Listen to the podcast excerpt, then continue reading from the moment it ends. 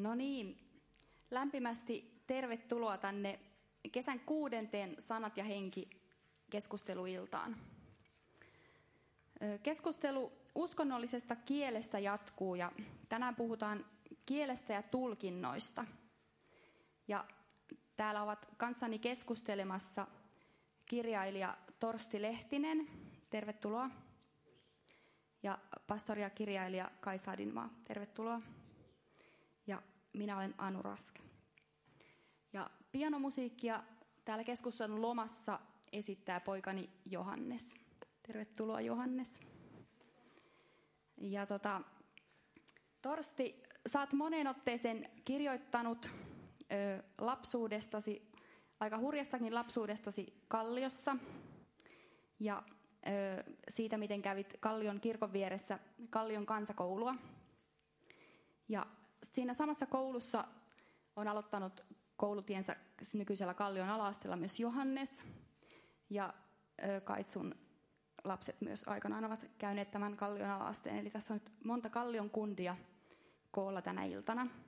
Ja tota, tämä nuorin näistä Kallion kundeista voisi avata tämän illan. Mä kysyn vielä Johannekselta, että mitäs aiot soittaa? Mä soitan semmoisen italialaisen säveltäjän Mario Tarengin viimeisen serenaadin. Eli viimeisellä serenaadilla aloitamme.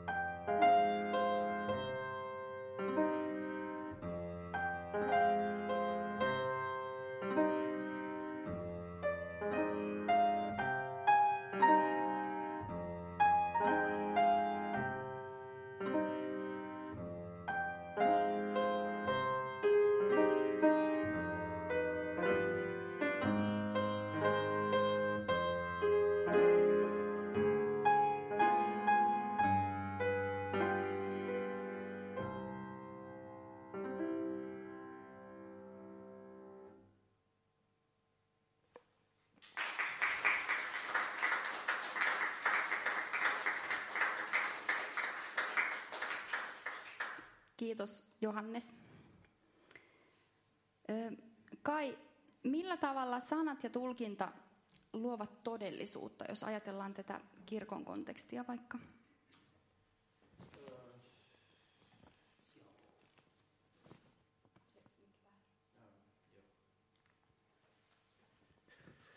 Millä tavalla sanat ja tulkinta luovat todellisuutta kirkon kontekstissa, niin no, ne varmaan on luonut kyllä myös todellisuutta myös muuallakin kuin kirkon kontekstissa, ainakin niin historiallisesti kirkko, se mitä, millä tavalla kirkossa on tulkittu, tulkittu sanaa, minkälaista teologiaa on tehty.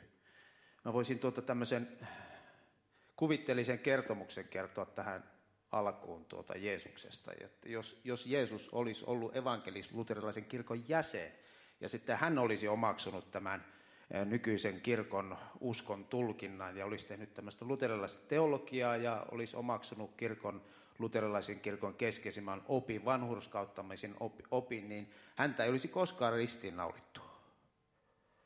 Vaan sen sijaan Jeesus olisi viettänyt rauhallista loppuelämää, heteronormatiivista perheelämää, ostanut perhevolvon, käynyt Pietarin ja Paavalin kanssa keilaamassa, golfaamassa, ryhtynyt sotilaspapiksi kuningas Herodeksen joukkoihin.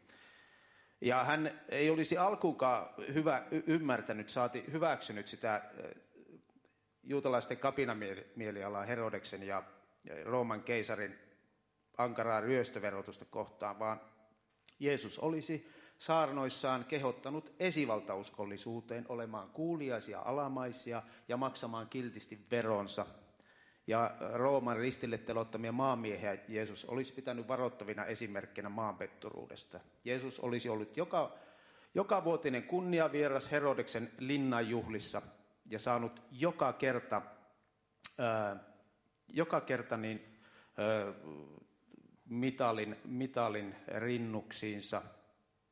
Ei. Ää, ja sen jälkeen sitten Kunniakkaan työuransa jälkeen virillinä eläkeläisenä Jeesus olisi muuttanut Mariansa kanssa Punaisen meren rannalle nauttimaan jokapäiväistä viiniä ja leipää, kunnes pitkään ikään ehtineenä patriottisen ja esivaltauskollisen elämän jälkeen hänet olisi haudattu valtiollisin menoin Jerusalemin kalliohautaan kivenheiton päähän Herodeksen hautamausoleumista. Ja kuninkaat toisensa jälkeen olisi vaalineet Jeesuksen muistoa, ja koulujen oppikirjoissa hänen esimerkillistä elä, esi, esivaltauskollista elämää olisi esitetty lapsille esikuvana vuosikymmenistä vuosisadasta toiseen. Ja kaikki maailman hallitsijat ja diktaattoritkin vetoisivat hänen nimensä vielä tänäkin päivänä maailman historian kunnollisimpana ja vanhurskaimpana kansalaisena. Elikkä kirkon teologia mitä suurimmassa määrin on luonut tätä, tätä todellisuutta. Ja se, mikä tässä nyt halusin sanoa, on se, että kirkko, kirkko on julistanut Kristusta, jolla ei ole juurikaan tekemistä tämän todellisuuden kanssa, missä me eletään. Että se, se leijuu jossain taivaassa ja tuota, se radikaalisuus, mikä Jeesuksen puheissa on, ja teoissa on ollut, se on, se on kadotettu. Ja itse asiassa koko tämä meidän valtava, monimutkainen kristillinen oppijärjestelmä ja liturgia harhauttaa ihmiset totuudesta. Ja se, se, se tulkinta, no varmaan mennään myöhemmin näihin vähän tarkemmin, mutta se, se tulkinta, joka on tuota, uskon tulkinta on ollut hyvin individualistinen. On keskitytty tämmöiseen yksilön syntien anteeksi antamiseen ja keskitytty taivaspuheeseen. Ja se on niin halvaannuttanut sen kirkon, kirkon sitten tämmöisen maailmaa muuttavan profeetallisen voiman. Ja Nasaretin Jeesuksen hengessä tapahtuva tämmöinen valtaa haastava puhe, jos kirkossa julistaa sellaista, niin se leimataan politiikaksi, kapinaksi, kun taas valtaa myötäilevää puhetta pidetään kristillisenä. Eli tässä on tapahtunut vallan ja tämmöisen niin teologian hyvin, hyvin läheinen suhde. Itse asiassa koko kirkon teologia Konstantinuksen jälkeen alkoi kehittymään vallan rinnalla. Valtaa myötäilemään, valtaa tukemaan ja sitten, sitten tuota, asettamaan kirkon siihen vallan, vallan rinnalle. Että mitä suurimmassa määrin kirkko, siis on, on luotu todellisuutta ja, ja sanoilla me luodaan maailma. Ja mun mielestä kirkossa ei niin tajuta sitä sanan voimaa, koska mun mielestä niin sanat on äärimmäisen tärkeitä, millä tavalla me, millä, millä tavalla me puhutaan teologiaa. Sanoilla me voidaan työntää ulos tai sulkea sisään. Ja minusta taistelu nimenomaan käydään nykyään taistelua sanoista ja tulkinnoista. Eli, eli se, joka saa tehdä omat tulkintansa, niin hän, hänellä on valta tavallaan. Joo, et et vielä tähän ennen kuin Torsti menee, niin tota, et tähän, että tietyt tahot on kaapanneet raamatullisuuden esimerkiksi itselleen.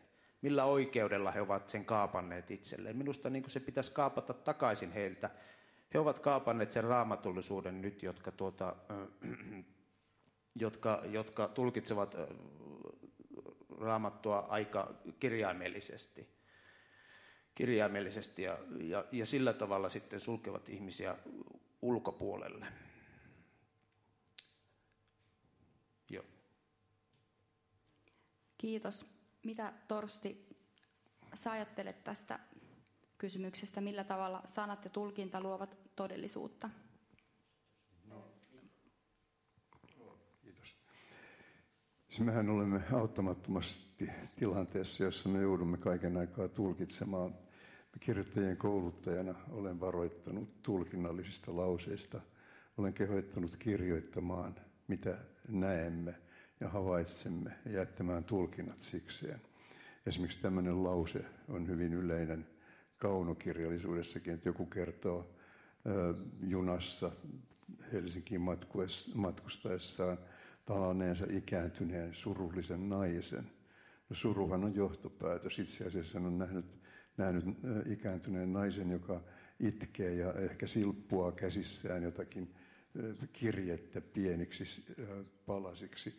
Tosiasiassahan tämän naisen ei tarvitse olla ollenkaan surullinen. Hän voi olla vaikkapa kansallisteatterin vanha diiva, joka on saanut ihan loppusuoralla todella hienon traagisen roolin ja hän har, harjoittelee sitä roolia sydän riemua täynnä. Meidän pitäisi tyytyä kertomaan kirjailijoina, mitä me näemme ja jättää tulkinnat vähemmälle.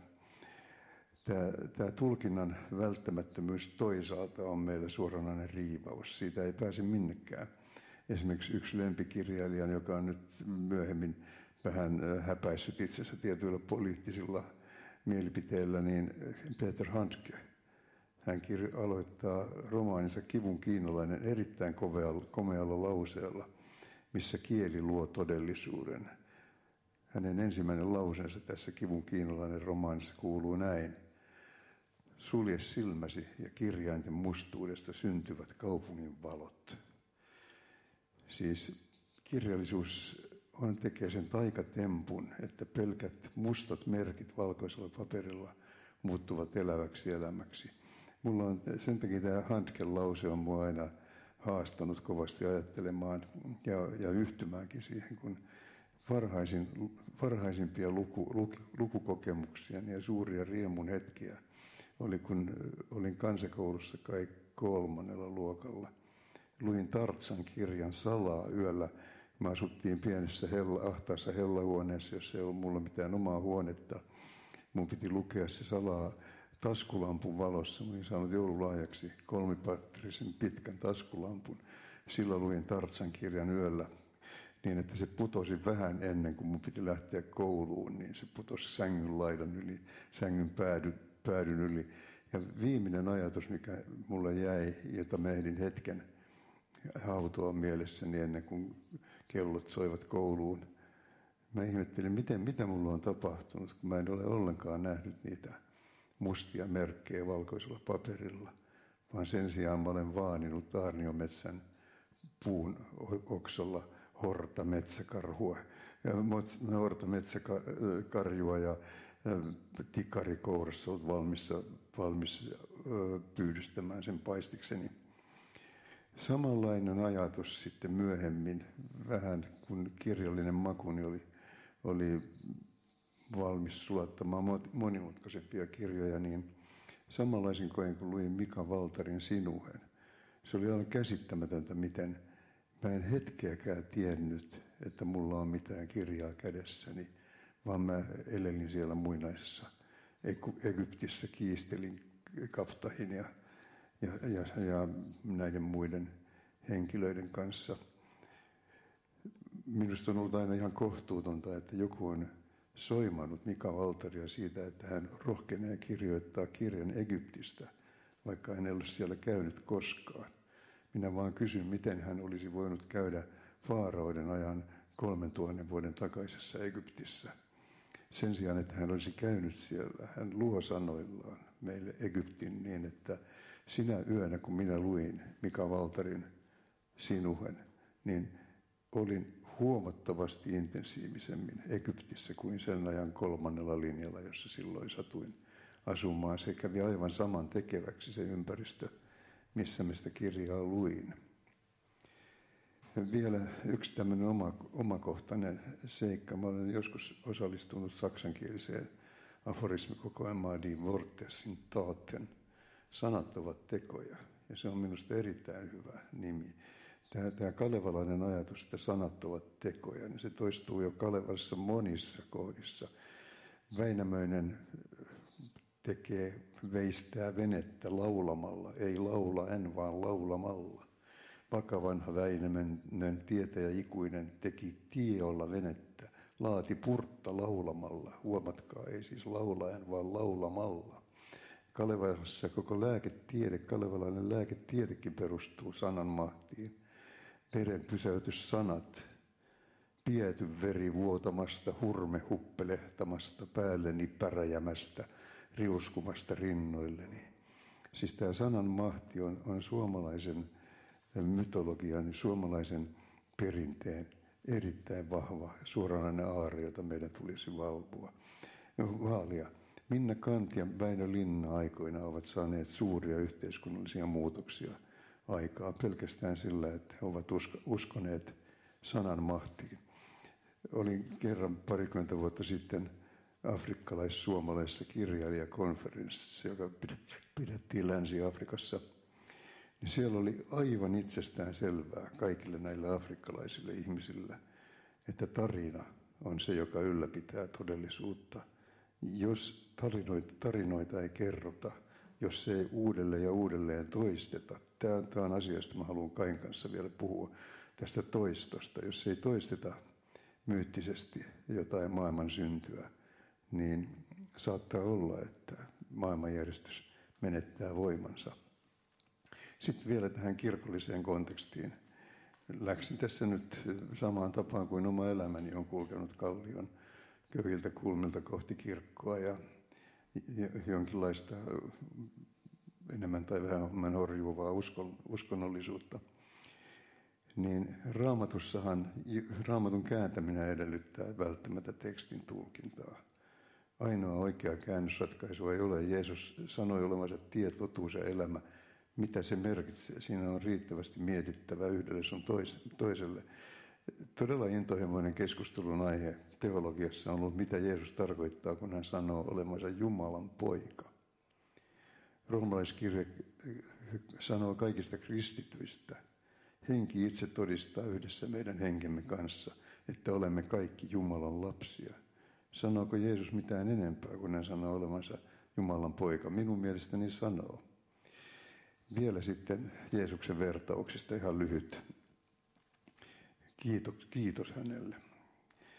Hän puhuu jatkuvasti vertauksella. Katso, kylväjä meni kylvämään – ja hänen kylväessään putosivat muutamat siemenet tien oheen, ja linnut tulivat ja söivät ne. Toiset putosivat kallioperälle, jossa niillä ei ollut paljon maata, ja ne nousivat kohta eräälle, kun niillä ei ollut, oraalle, kun niillä ei ollut syvää maata. Mutta auringon noustua, noustua ne paahtuivat, ja kun niillä ei ollut juurta, niin ne kuivettuivat. Toiset taas putosivat orjan tappuroihin, ja orjan tappurat nousivat ja tukauduttivat ne ja toiset putosivat hyvään maahan ja antoivat sadon. mikä sata, mikä kuusikymmentä, mikä kolmekymmentä jyvää, joilla on korvat se kuulkoon. Kiitos Torsti. Se oli ö, hieno kuvaus jotenkin tällaisesta hyvin kokonaisvaltaisesta elämästä sanojen parissa. Ja ö, nyt kun tässä kirkon kontekstissa ollaan, niin sanojen lisäksi tähän kuuluu tietenkin sellainen eletty todellisuus, elämä, jollain tavalla, miten mä sanoisin, arki ja lihallisuus ja no, tämä kaikki. Ja Kai, sä oot usein ö, kritisoinut kirkon vaikeaa teologista kieltä. Ja sä oot kirjoittanut muun muassa, että kansalaisen olisi raahauduttava messuun viikoittain vähintään kolmen vuoden ajan ja suoritettava samalla dogmatiikan ja liturgiikan syventävät opinnot, jotta hommasta saisi mitään irti. Mutta kai tässä pitkässä kristillisessä traditiossa kuitenkin myös jotain hyvääkin on. Oh. Niin, eihän mä missään vaiheessa ole kieltänyt mitään traditiota. Traditiohan on tärkeä. Me eletään jollain jatkumolla. Kukaan meistä ei ole syntynyt tyhjössä, vaan, vaan traditiossa ja sen, siinä, siinä jatkumolla minä olen siinä samalla jatkumolla, enkä missä, missään vaiheessa ole mitään traditiota halveksinut. Enkä sanonut, että se ei olisi tärkeä. Öö, siinä on tietenkin jännitehän siinä on, että tuota, mm, traditiossa ja tässä päivässä, että ne... No ainakin mä oon ajatellut, tuota, jos mä oon toimittamassa messua, niin mulla on vanha teksti siinä, mitä mä luen siinä, niin... Öö, se pitää jollain lailla murtaa se teksti. Joku, joku, joka murtaa sen, koska mä ajattelen, että nämä vanhat tekstit, raamatun tekstit tai kirkon, kirkon liturgiset tekstit, niin ne on pysäytettyjä kuvia. Ne on pysäytettyjä kuvia, johonkin aikaan pysäytettyjä kuvia. Ja meidän tehtävä on laittaa ne uudestaan liikkeelle, ne kuvat. Mutta miten ne laitetaan sitten, niin se niin kuin, jotenkin ne täytyy murtaa. Murtaa, että jos niitä vanhoja tekstejä käytetään, niin siinä pitää olla joku uusi, uusi siinä rinnalla tai joka on jollain tavalla niin mur, murtamassa sitä. Muuten, jos ei sitä ole, niin sitten se jää se, se, se sana jää johonkin, se ei, se ei tavoita ihmistä, se ei kosketa ihmistä se jää niin semmoiseksi, se jää sinne jonnekin historiaan, milloin se on tuota kirjoitettu. Mutta sitä mietin, että, että traditio on tärkeä, mutta tarvii, tarkoittaako se sitä sitten, että jos traditio on tärkeä, että meidän tosiaan täytyy sitten lausua sanasta sanaan ne sanat, mitkä on niin lausuttu, vaan olisiko niin, että meidän täytyy yrittää tavoittaa se, mitä se tietty teksti on pyrkinyt ilmaisemaan. Mennä sinne sisälle. Ja olisiko se tradition välittämistä sitten se, että me se sisältö pyritään siirtämään tähän päivään. Se, mitä on pyrkinyt ilmaisemaan.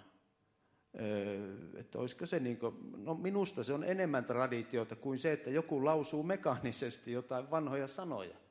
Minusta se, sehän kieltää sen tradition, koska se on kuollut kirjain silloin. Se ei, se ei elä tässä hetkessä.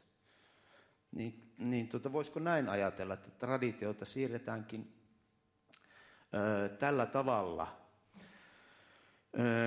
jos tuota, reformaation ja Lutherin oivallus oli, että ihminen pelastuu yksin uskosta, että meidän ei tarvitse tehdä mitään, että me saisimme Jumalaa hyväksynä ja rakkauden, vaan se lahjoitetaan meille, annetaan eh, ehto, ilman ehtoja, niin eikö nyt ole itse asiassa käännetty päälailleen tässä, että, että on tullut uusi vaatimus. Meidän täytyy sanoa tietyt sanat, että me niin olemme oikeaoppisia kristittyjä – meidän täytyy lausua isät, pojat, pyhät henget ja kaikki.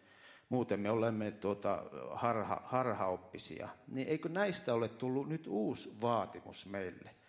Koska me olemme kadottaneet, nykypäivän ihmiset on kadottanut kosketuksen siihen, siihen, siihen se, mitä se on pyrkinyt ilmaisemaan, se, ne tietyt uskonnolliset lauseet. On, et mun mielestä me suljetaan ihmisiä kirkon ulkopuolelle aika paljon juuri tällä, koska ihmiset ei kerta kaikkiaan ymmärrä, mistä me puhutaan. Se on täydellistä hebreaa. Eli vaatimalla uskoa vanhoihin oppeihin kirkko estää pääsemästä ihmisiä kristiuskon sisälle, vaikka nämä sitä, sitä haluaisivatkin. Ja tosiaan niin täytyy olla teologian tohtori vähintään, että sitä, sitä ymmärtää sitten, mistä siinä puhutaan. Ja mun mielestä kirkko ei voi puhua tämmöistä keskiajan kieltä nykyajan ihmiselle. Kyllä mäkin nyt käytän tietenkin vanhoja tekstejä ja tykkään niistä, niistä, mutta jotenkin mä yritän aina niitä murtaa sitten ja tietysti tilanteessa kirjoitan vähän itse uusiksi. Tullaan siihen myöhemmin. Öö, kirkon virallinen kieli on minusta nyt vastaavako luteriaikainen munkkilatina, jolloin katolisen kirkkokieli oli latina – ja uskonpuhdistuksen keskeinen merkitys oli tietenkin se, että, että alettiin lukemaan sitten omalla äidinkielellä niitä, niitä tekstejä. Niin, ähm, kristillinen kieli on aina metaforaa. Uskonnollinen kieli on metaforaa. Ei, ei ole totuuslauseita. Ei mikään uskonnollinen kieli ole totuuslause, vaan se on metafora, se on kielikuva jolla yritetään ilmaista sitä kristiuskon sisältöä. Ja mun mielestä me ei voida jumittua niihin eilispäivin metaforiin ilman, että me tehtäisiin väkivaltaa sille kristiuskon ytimelle. Me kadotetaan silloin oleellinen. Eli meidän pitäisi puhua aina, aina uusin kielin, uusin käsittein, kuvin, metaforin ja mallin. Totta kai me niin ymmärrän sen, että me takerrutaan kaikkeen niin vanhoihin me takerrutaan asioihin, esineisiin, ajatuksiin, identiteettiin ja me, me pyritään absolutisoimaan aina. Minusta oli kauhistus sitten, kun tuli tämä isäpoika pyhähenki keskustelu tuota, jossain tuolla pastorien sivulla, niin siellä tämmöiset korkeasti koulutut teologit sanoivat, että kauhea, että sinä käytä isäpoika pyhähenkeä, koska sehän on Jumalan nimi. Herranen aika, Jumalan nimi nehän, minusta nehän sortuivat kymmenen käskyn se rikkominen. Nehän teki Jumalasta kuvaa silloin. Ei Jumalaa voi nimetä. Silloinhan me yritetään, me otetaan se haltu. Ei Jumalaa voi ottaa haltuun. Isä, poika, pyhä henki on sormi, joka osoittaa kuuta. Ei se ole tuota se kuu itse, se sormi. Sanat on, sanat on, sanat on metaforia mutta me ollaan ne absolutisoitu nämä. Ja tosiaan sama koskee koko, koko kristiuskon uskon tuota kieltä. Uskonnon kieli on siis, se on runoutta lähellä, se on filosofiaa lähellä. Ei se ole tiedettä, ei se ole niin tämmöistä eksaktia tiedettä missään nimessä. Teologin pitää olla, teologit on ollut tämmöisiä teknokraatteja, heidän pitää olla runoilijoita mieluummin kuin teknokraatti, joka pyri, pyrkii ha- saamaan todellisuuden hallintaansa. Me ei voida omistaa totuutta. Me ei voida saada tätä, tätä todellisuutta haltuumme.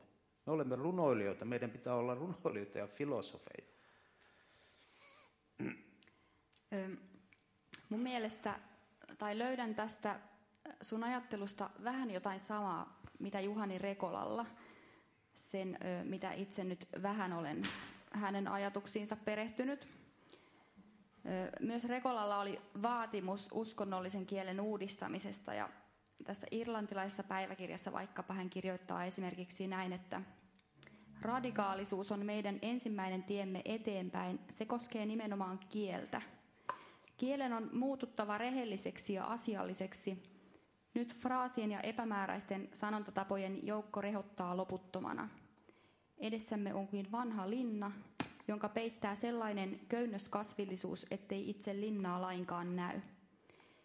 Ö, Torsti, oot kirjoittanut Rekolasta ja myös tuntenut hänet aikanaan henkilökohtaisesti, niin millä tavalla tämä radikaalisuus näkyi hänen elämässään ja toiminnassaan? Puhun tästä vielä, mutta haluaisin, haluaisin, haluaisin ensin kuitata tuon, mitä Kai äsken sanoi. Me ollaan tästä joskus aikaisemminkin Kain kanssa puheltu. Mä uskon toiston voimaan ja tradition väkevyyteen. Se, että nyt jossain Tuomas Messussakin on alettu veisata, Kristus nousi kuolleista kuolemalla, kuoleman voitti ja haudoissa oleville elämän antoi. Minusta se on äärimmäisen vapauttava lause. Ja mä voin kertoa siitä käytännön esimerkin, joka saattaa jopa aiheuttaa jonkinlaista paheksuntaa.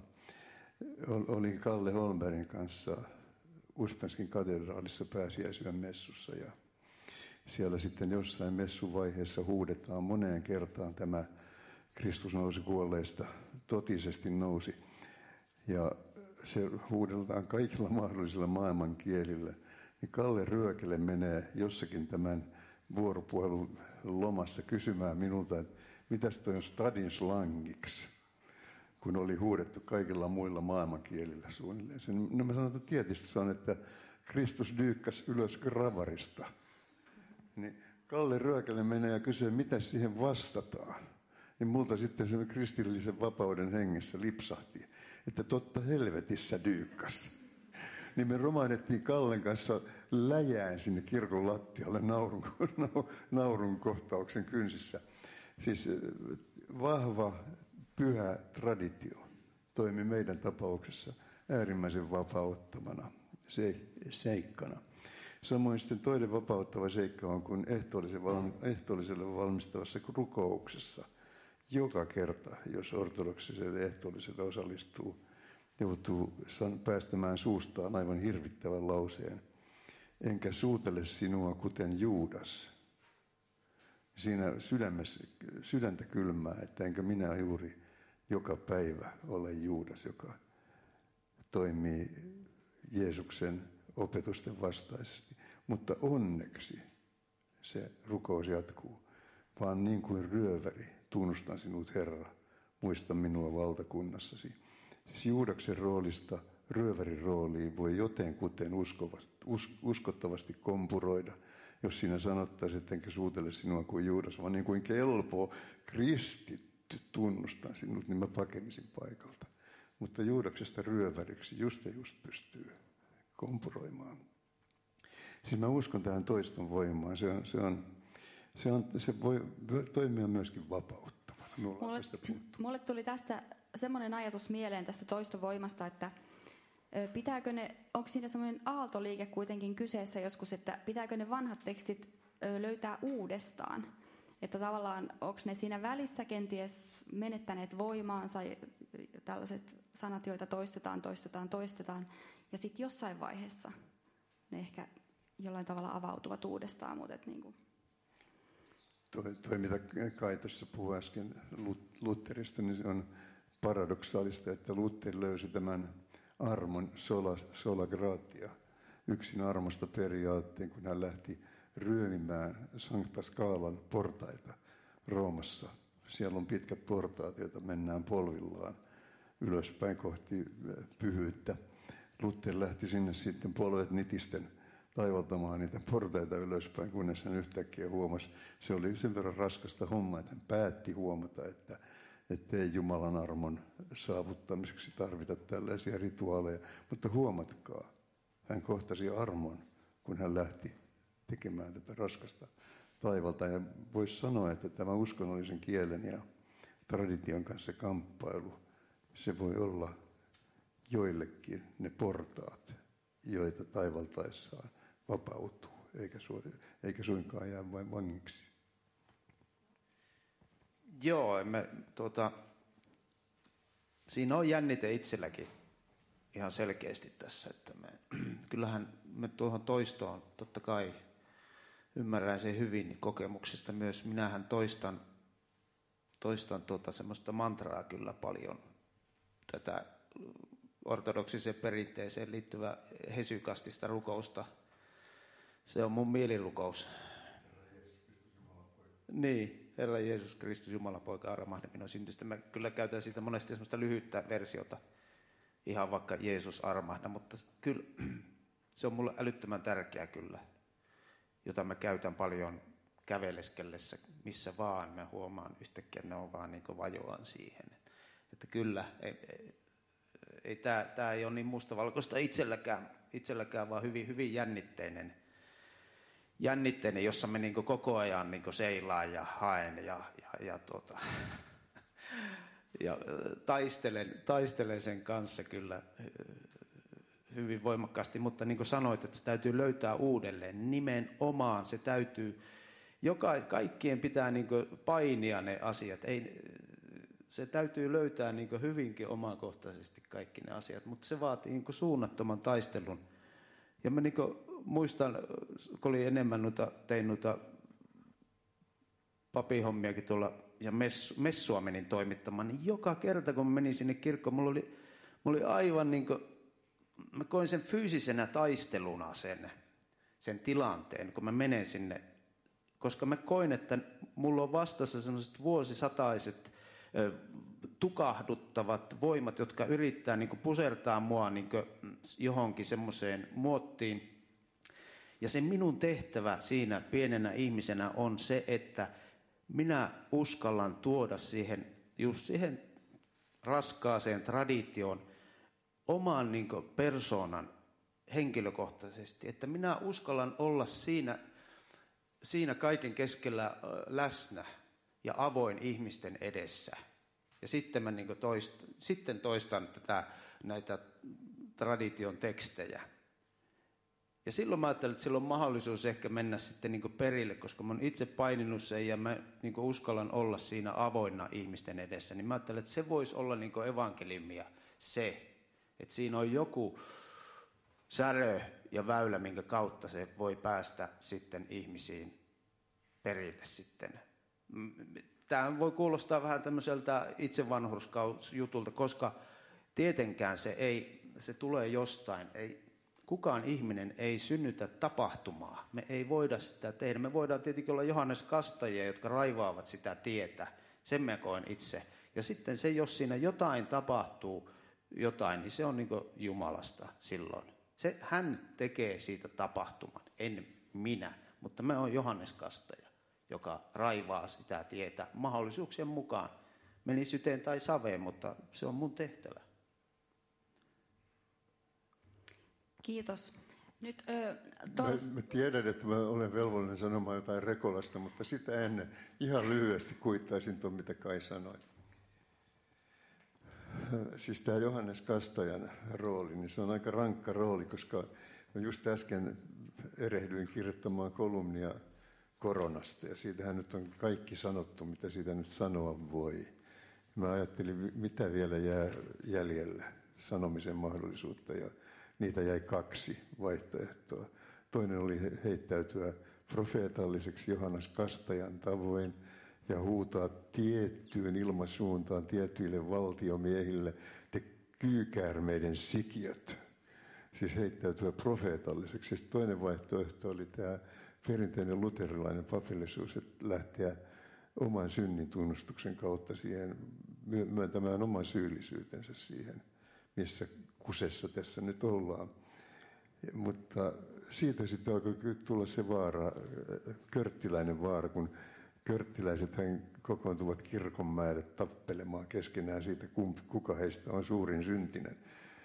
Emme halunnut siihenkään klubiin liittyen, niin mä päätin vaieta. Mä en kirjoittanut mitään. mitään. Mutta joka tapauksessa oli hyvää trimmausta tätä tapaamista varten, koska mä todella jouduin miettimään kielen mahdollisuuksia. Nyt, Torsti, jos joo. Sallitte, nyt mä menisin no, Rekolaan. E, joo, siis mä en malttanut olla tähän Rekolaan työntämättä lusikkaa, vaikka eihän meillä nyt ole aikaa häneen hirveästi tässä mennä.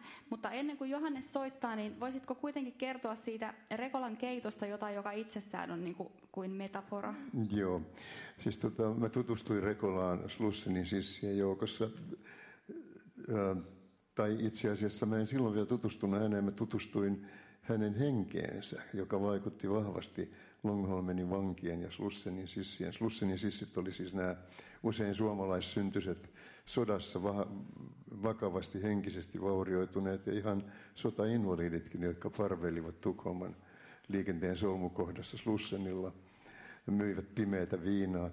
Kaikkein kuuluisin näistä Slussenin sisseistä oli Ensio Tiira, joka oli painut muukalaislegionasta ja hänet löydettiin sitten itse kyhätyltä lautalta. Norjalainen ja ruotsalainen, jotka olivat paineet samalla lautalla, ne olivat kadonneet jonnekin. Ja joku epäili, että ensi on niin pulskassa kunnossa, että se on syönyt ne kaksi muuta.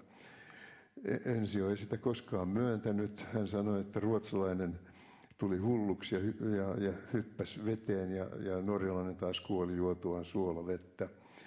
Mutta kun Ensio Tiiralla tuli riitaa viina pimeän pullon hinnasta Slussenilla jonkun ruotsalaisen asiakkaan kanssa, niin hänellä oli tapana huutaa, että turpa kiinni tai syön sinutkin. Siis tämä oli se porukka, jonka, jonka papiksi Juhani Rekola heittäytyi. Niin siinä, siinä on kyllä todella sielunhoidollinen taito tiukoilla. Ja sitten mä vähän tämän jälkeen tapasin Juhani Rekolan. En voi olla, saankaan mä nyt sen kertoa, miten kävi. Mä olin joutunut uskovaisen, uskovaisen kirjapöydän pitäjäksi suomalaisen seurakuntatyön tapahtumaan Tukholmassa. Ja mä olin hirveän vaivautunut siitä julkiuskovaisen roolista, jonka mittaiseksi mä en oikein tuntenut itseäni. Ja vielä pahempi dilemma syntyi siitä, että mä olin tullut ostaneeksi sinne körttiläistä alatien kirjallisuutta, jossa lähinnä tunnustetaan Jumal ikävä, eikä niinkään riehuta uudesti syntymisen, syntyneiden kirkkaudessa. Ja nämä uudesti syntyneet kristityt, joita siellä oli enemmistö, ne tuijottivat minua vihamielisesti. Silloin tulee pitkä mies, silmät paljasta lukemisesta tai runsaasta itkemisestä syvillä pusseilla ja kävelee minun luokseni sen kirjapöydän taakse ja ottaa minua, minun käteni leipälapion kokoiseen käteensä ja seisoo siinä sanomatta mitään. Viisi minuuttia sen jälkeen mä olisin myynyt ne kaikki kirjat ja sen pöydänkin niille fundamentalisteille. Tämä oli Juhani Rekola. Siitä lähtien mä olen ymmärtänyt, miksi joissakin traditioissa jum- äh, kirkonmiestä pappia sanotaan isäksi. Tämä oli unohtumaton hetki. Kiitos. Ö, Johannes, oletko valmiina soittamaan meille jotain? Joo. Mitä soitat? Mä soitan Dimitri Kabalevskin etydin. Ole hyvä.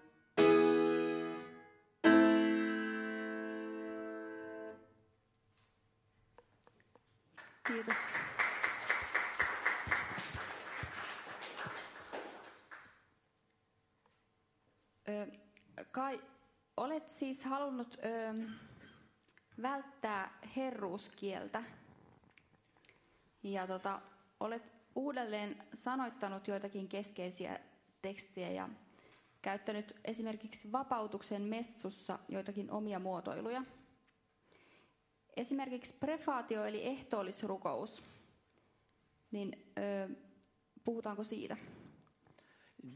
Se on, Vaikka? Jos mä luen tästä, että millä tavalla se on Jumalan palvelusten kirjassa, niin. ja, ja sä sit luet sen oman versiosi ja kerrot siitä vähän. Eli se on tämä rukous, joka Jumalan palveluksen kirjasta on siis näin. Totisesti on oikein ja arvollista, että me, kaik, me kiitämme sinua aina ja kaikkialla – Pyhä Herra, kaikkivaltias Isä, iankaikkinen Jumala, Jeesuksen Kristuksen, meidän Herramme kautta. Sä oot ö, tehnyt tällaisen oman ehtoollisrukouksen, joka on mun mielestä tosi koskettava. Niin Kertoisitko siitä? Joo, ja siis tämä vapautuksen messuhan, tuota, mä oon Kallion kirkossa vuoden, vuoden, vähän reilu vuoden kuukausittain vetänyt sitä, ja nyt tuolla Viik, Viikin kirkolle, ja no siihen saanut semmoista vapauden, vapauden sanottaa niitä, niitä tuota, just näitä tradition tekstejä, tai, ja myös näitä liturgisia tekstejä, niin, niin itse olen niitä sitten tosiaan sanottanut siinä on ollut ainoastaan siinä messuaikana niin on ollut nämä ehtoollisia asetussanat, jotka on sitten nämä perinteiset. Muuten kaikki muut tekstit on ollut sitten mun omia tekemiä. Isä meidän rukouksesta lähtien olen siitä semmoisen oma, oma version, jonka kuulemme tänään tässä myöhemmin sitten. Mutta tämä, tämä teksti tosiaan menee näin. Elämä ja Elämä ja rakkaus löytyvät murtumakohdista. Niin kuin Jeesus murrettiin, niin murretaan myös meidät. Se ei siis ole kuolemaksi, vaan elämäksi. Me otamme vastaan murtumisen armon ja todistamme jakamisen ihmeen.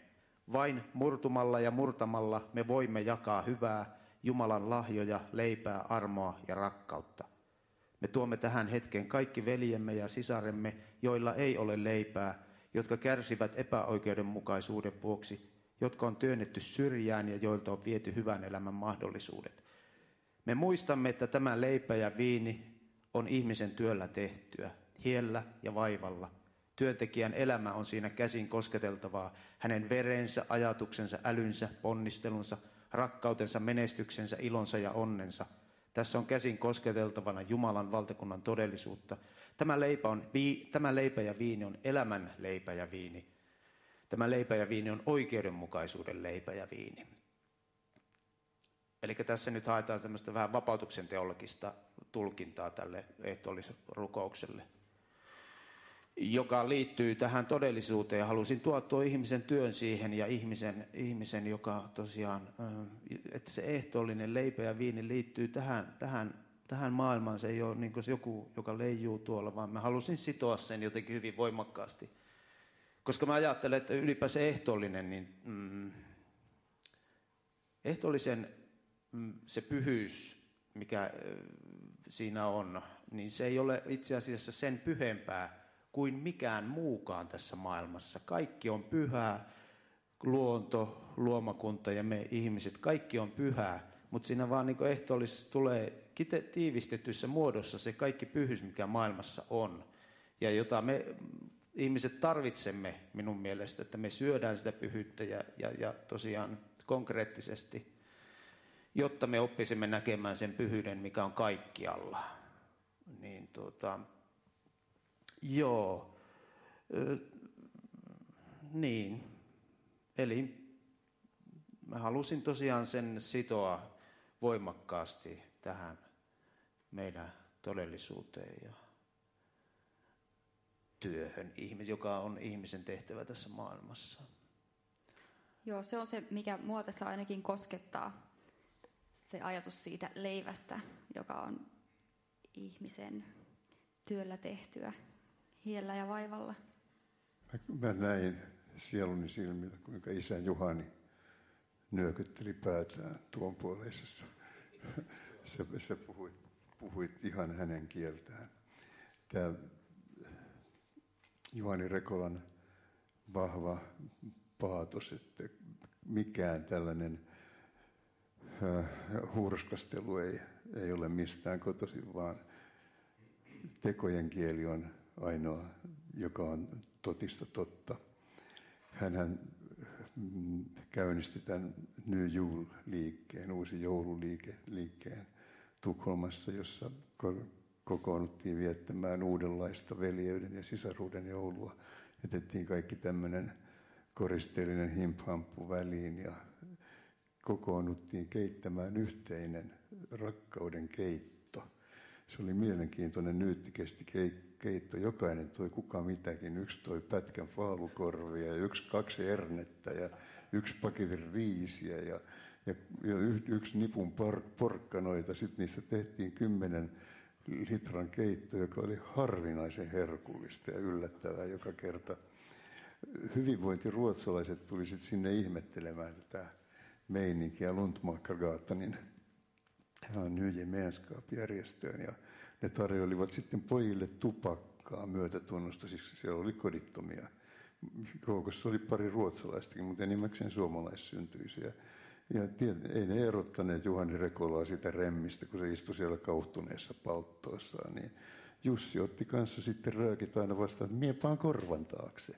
Sitten kun nämä röökin tarjoajat oli lähteneet, niin Jussi jakoi ne, jakoi ne sit muille pojille siellä. Tämä oli aika, aika uskomaton tämä meininki. Slussenin sissit, joihin äsken viittasin, niin tulivat sitten aikanaan Juhani Rekolan kuoltua. He tulivat kunnioittamaan Juhani Rekolan muistoa Lehtisaaren kappeliin. Ja se oli ikimuistettava hetki, kun yhtäkkiä siellä hartaan muistotilaisuuden keskivaiheella, tai, tai sanotaan, että neljännes siitä oli mennyt, niin sitten seisoo kolme Slussenin sissoa, pieni, pienolanka ja, ja Palmurutin ja joku kolmas, jonka nimeä mä en muista, seisoo siinä ovella ja sanoo, Jussi muiston kunniaksi tultiin koko laivamätkä melkein selvinpäin. Mä, siis painottaisin tätä melkein sanaa. Mutta joka tapauksessa sitten, sitten nämä puhuivat Lussenin sisseltä, kun on kysytty, että uskotteko Jumalaan, niin klassinen vastaus on, että en minä oikein tiedä, mutta Rekolaan kyllä uskon. Ja sitten pojat pärähti puhumaan, muistelemaan Rekolaa, niin siellä ei ollut varmaan yhtään kuivaa silmää siinä porukassa. Siellä oli nutturapäistä seurakuntasisarta ja jos jonkin näköistä kristittyä ja vähemmän kristittyä, minäkin joukon jatkona. Ja sitten jossain vaiheessa tilaisuutta, muistotilaisuutta johtava rovasti sanoo, että nyt lienee viisainta, että laulamme Juhani Rekolan mielivirren.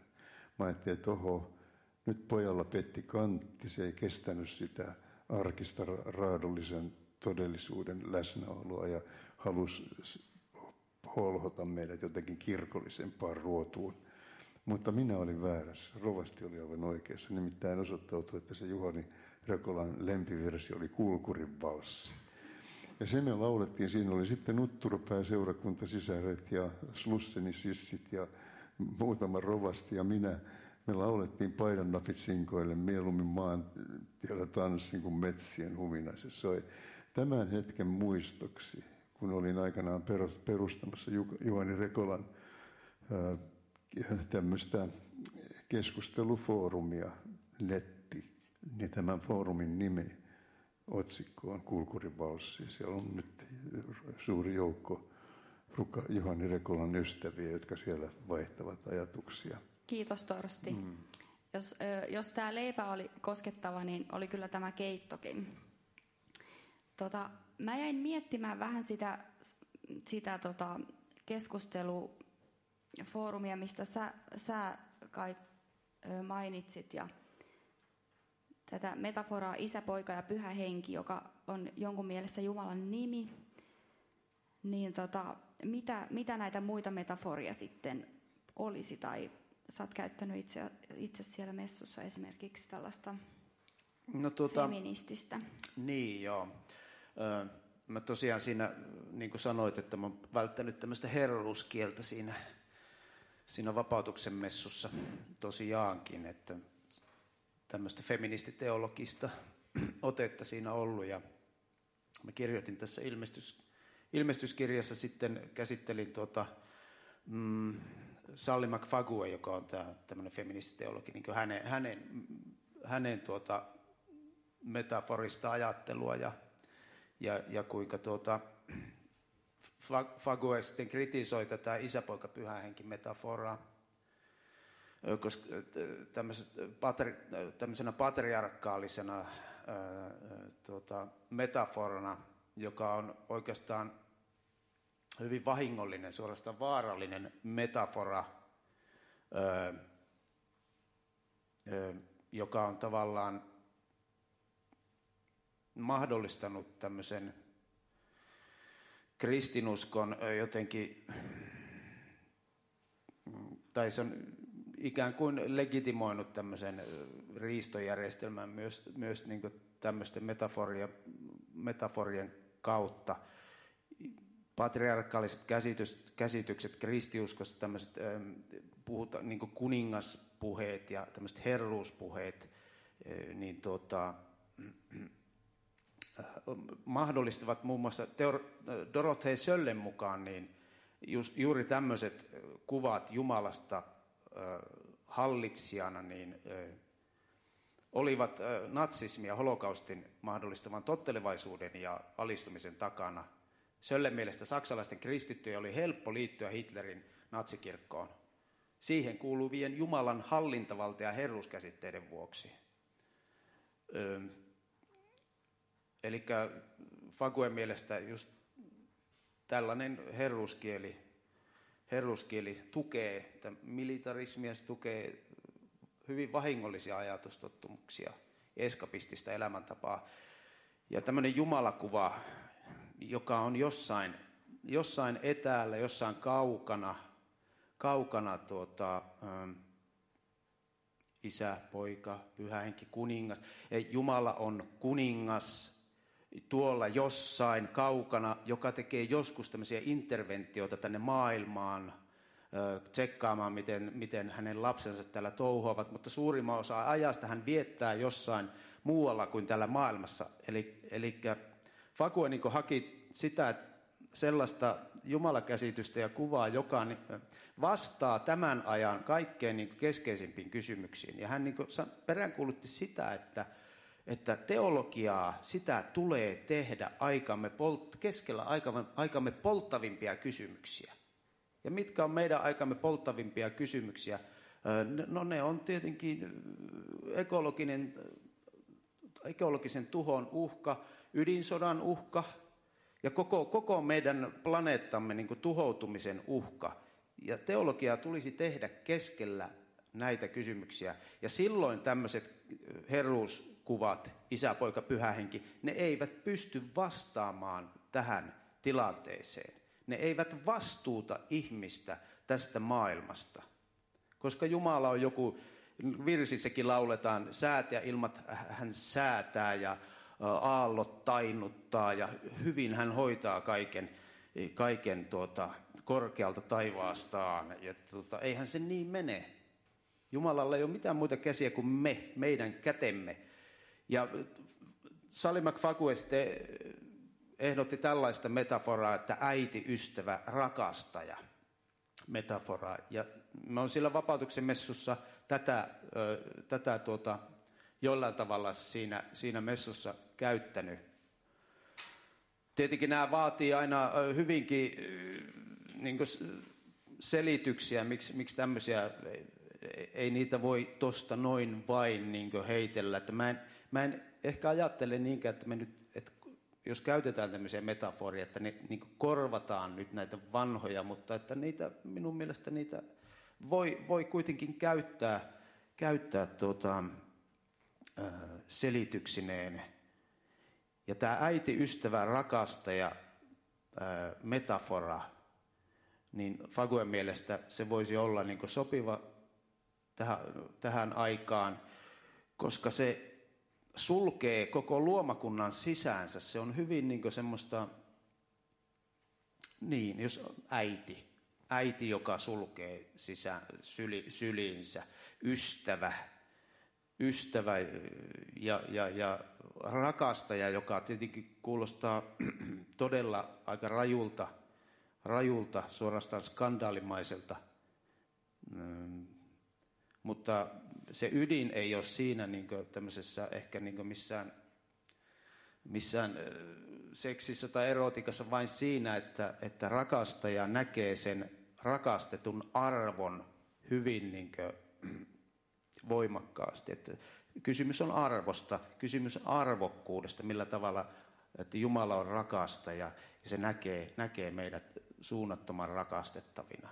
Hän katsoo koko luomakuntaa kohta jo. Hän katsoo koko luomakuntaa rakastavin silmin.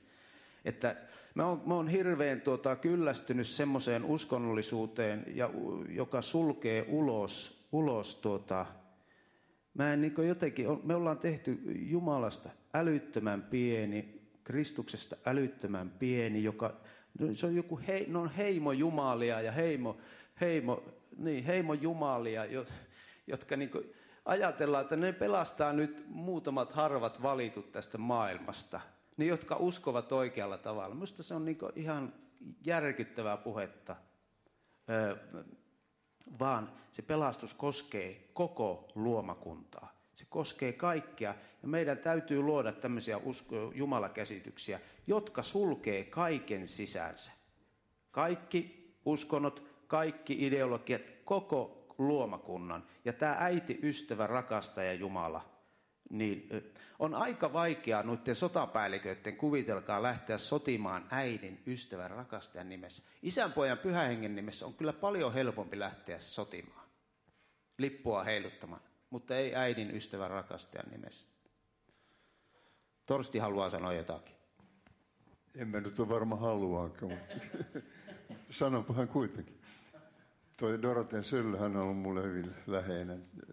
Hänen teologiansa on todellista inkarnaation teologiaa, kun hän sanoi, että ei Jumalalla ole muita silmiä kuin meidän silmämme, eikä muita käsiä kuin meidän kätemme. Siis Jumala inkarnoituu meissä, eikä vain jossakin teologien Kristuksessa. Mutta sitten toinen, toinen asia, joka voi suorastaan kuumuttaa aina, kun mä sinua kuuntelen, ja siihen, siihen on pakko nyt jollain, jollain lailla kajota. Tämä Jumalan läsnäolo ja Jumalan poissaolo on erittäin kiinnostava asia. Nimittäin toivo on mielestäni, joka siis tunnustaa Jumalan poissaolevuuden. Usko väittää tietävänsä ja kokevansa väkevästi Jumalan läsnäolon. Toivo ikävöi sitä.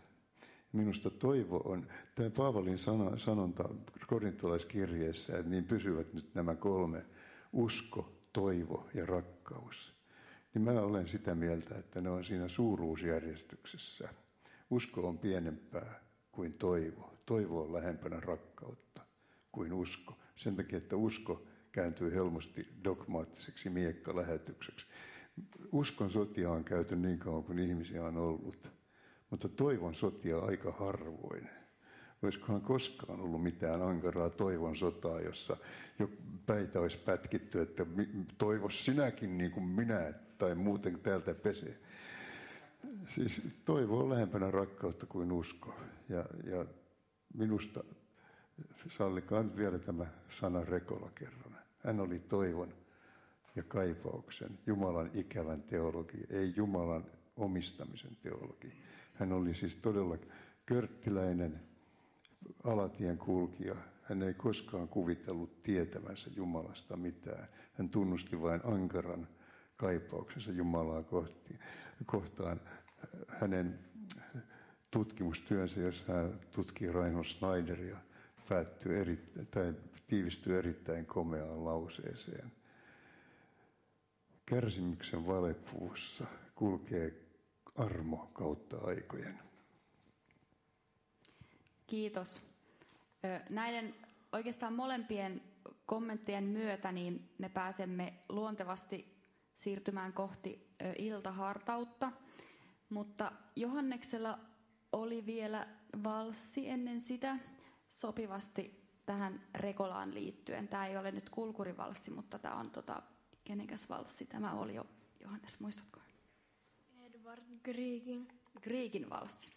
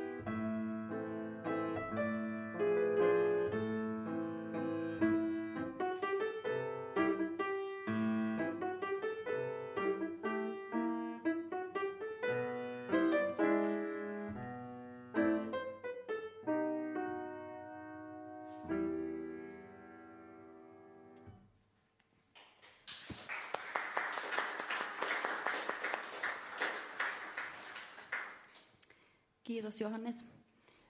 Vielä ennen iltahartautta, niin nyt yleisölläkin on mahdollisuus esittää kysymyksiä ja osallistua keskusteluun. Onko teillä tota, jotain kysyttävää tai kommentoitavaa?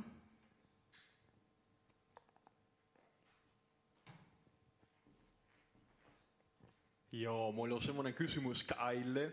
Erityisesti toi ilmestyskirja tässä kyllä, koska mä näin, että se, se kirja tänne. No, se kysymys on, mitä mieltä sä oot kaikki näitä ilmestyskirjaa tulkinta, joka ovat erityisesti, erityisesti erotuspiireissä, kuten Ellarit tässä kyllä. Mitä, mitä mieltä sä oot, koska monissa piireissä ne kertovat aina, me ollaan lopun aikana tässä kyllä. Mitä voisimme ajatella tästä ilmestyskirjatulkinnoista?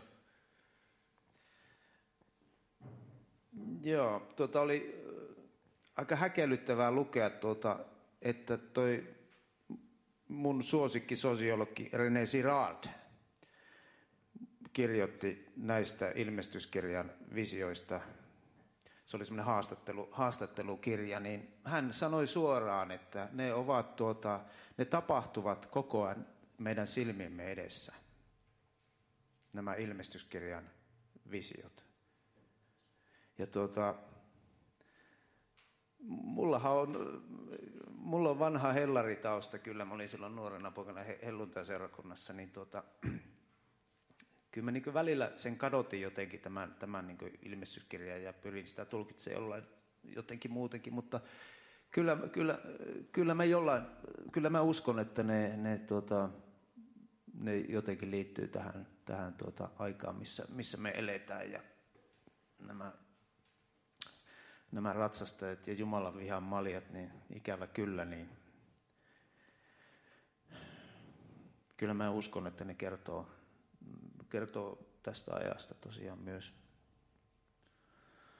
Niin raskasta se kuin se on uskoakin, mutta mä nyt ajattelen, että se, joku ihminen on, on, on nähnyt jotain, mitä tulee tapahtumaan.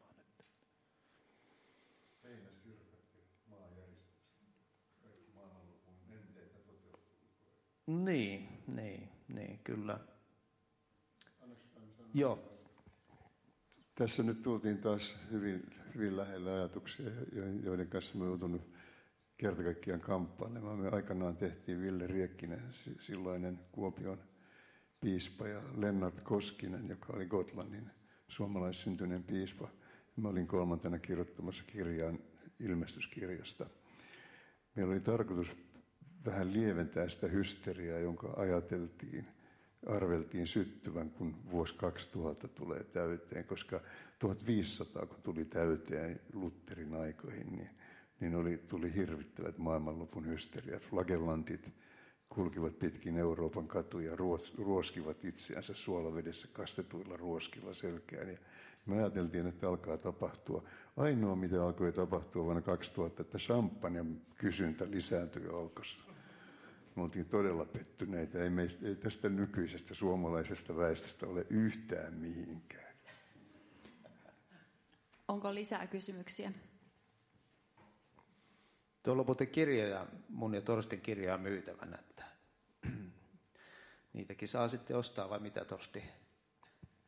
Todella kiitollisena myisin niitä kirjoja sen takia, koska muuta on ollut kaikki tulot viiden kuukauden ajan poikki koronan vuoksi Muuta peruuntu Berliinin ja Kööpenhaminan ulkomaiset seminaarit plus kaikki kotimaiset seminaarit. Tämä on ensimmäinen esiintyminen sitten maaliskuun. Ja koko aika työhuoneen kulut juoksee. Mä olen todella iloinen, jos joku haluaa ostaa halvalla hyviä kirjoja.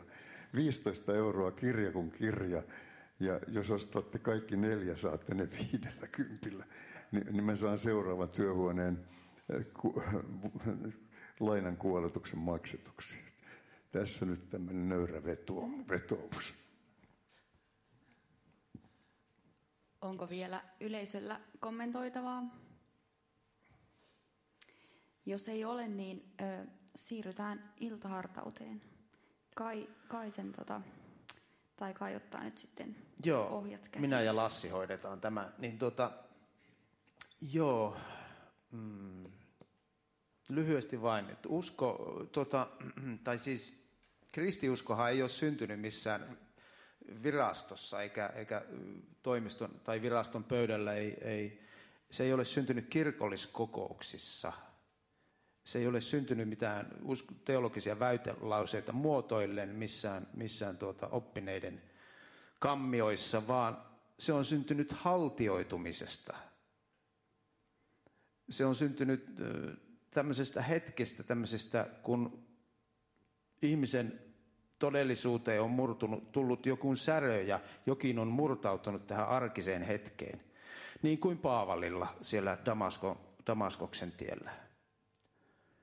Öö, niin, niin tota, sen jälkeen vasta ovat syntyneet nämä sanat sitten, millä on tulkittu niitä, niitä sitä kokemuksia.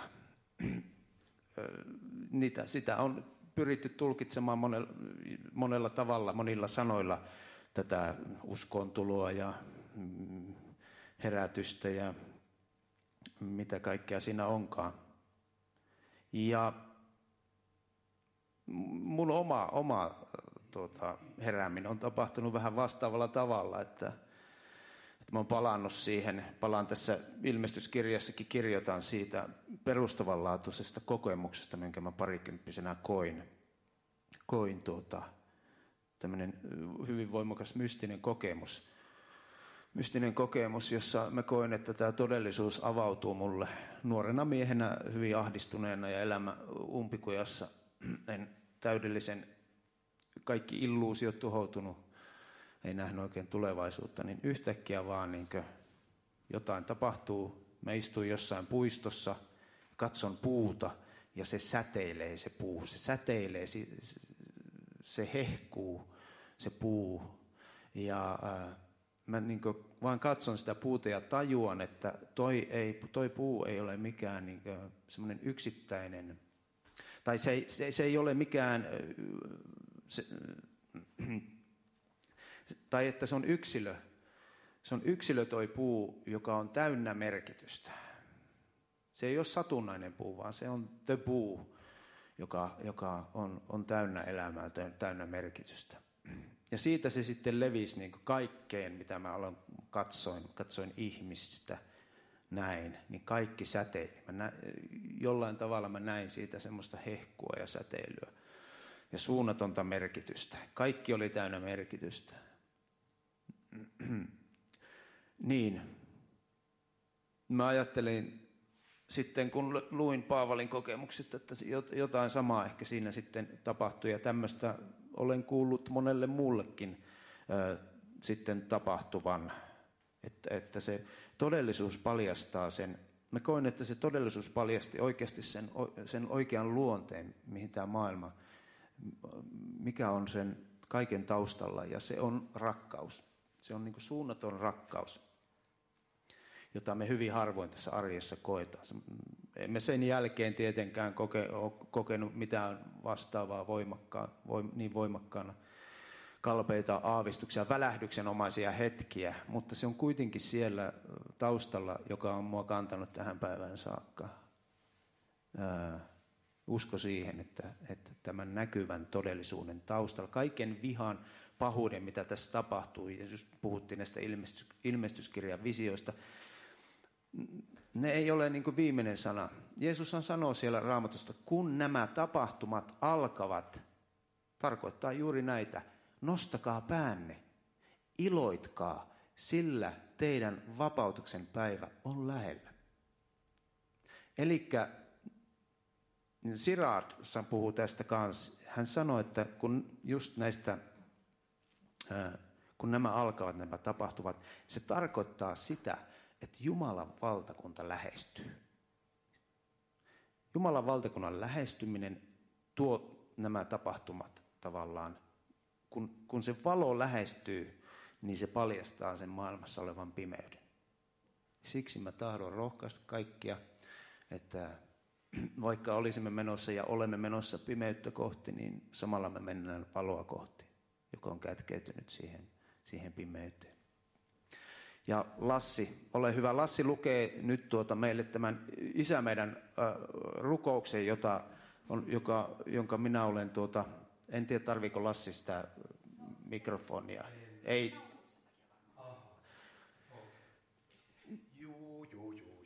Ole hyvä Lassi. Juu, juu, juu, juu.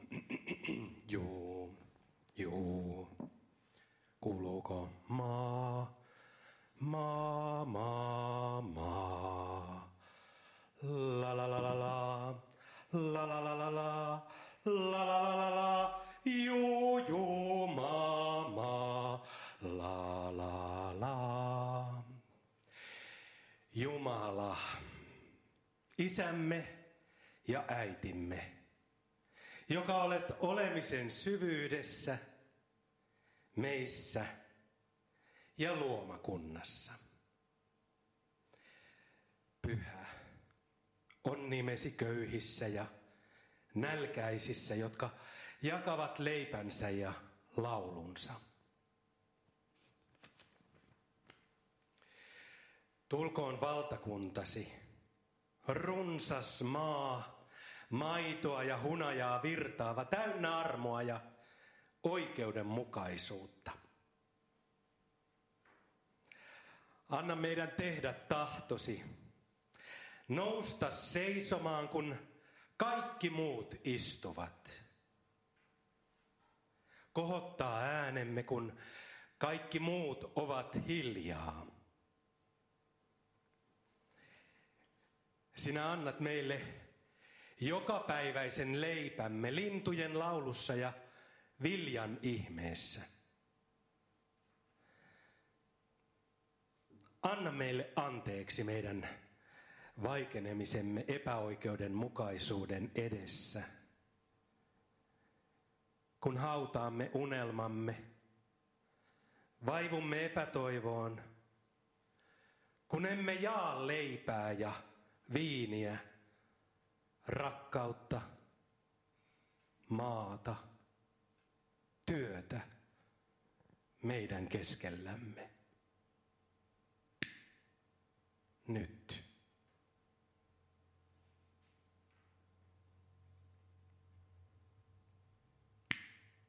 Nyt.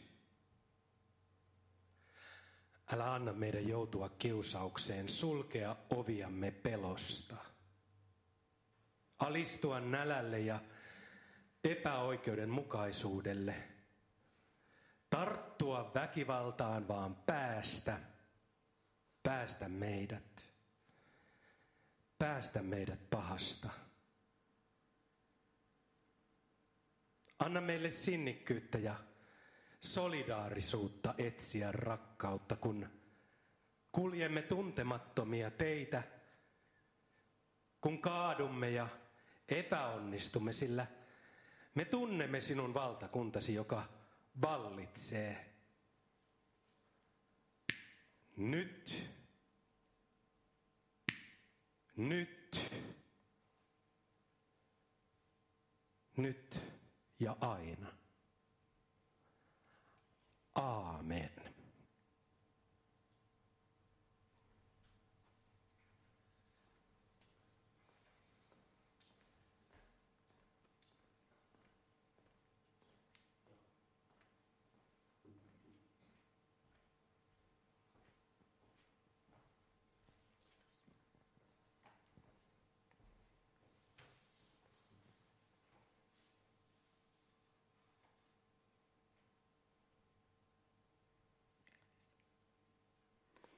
Lauletaan vielä loppuvirsi. Ö, virsi 922 on tällainen meditatiivinen ö, virsi, jossa lyhyet sanat toistuvat, eli ette varmaan tarvitse virsikirjaa. Sanat menevät näin. Kuuntelen, on aivan hiljaista, rukoilen, Jumala on lähellä. Eli Johannes ja Olga soittaa tähän ensin yhden säkeistön alku, alkumusiikiksi ja sitten lauletaan kolme säkeistöä. Sitten tulee välisoitto ja vielä kolme säkeistöä. Eli kolme plus kolme.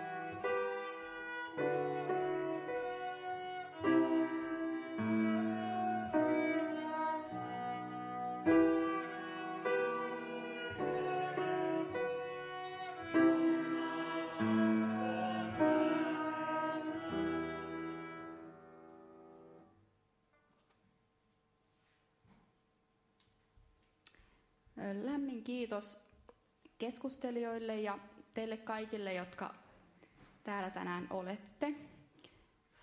Tuolla aulassa on vielä jotain pientä tarjoilua.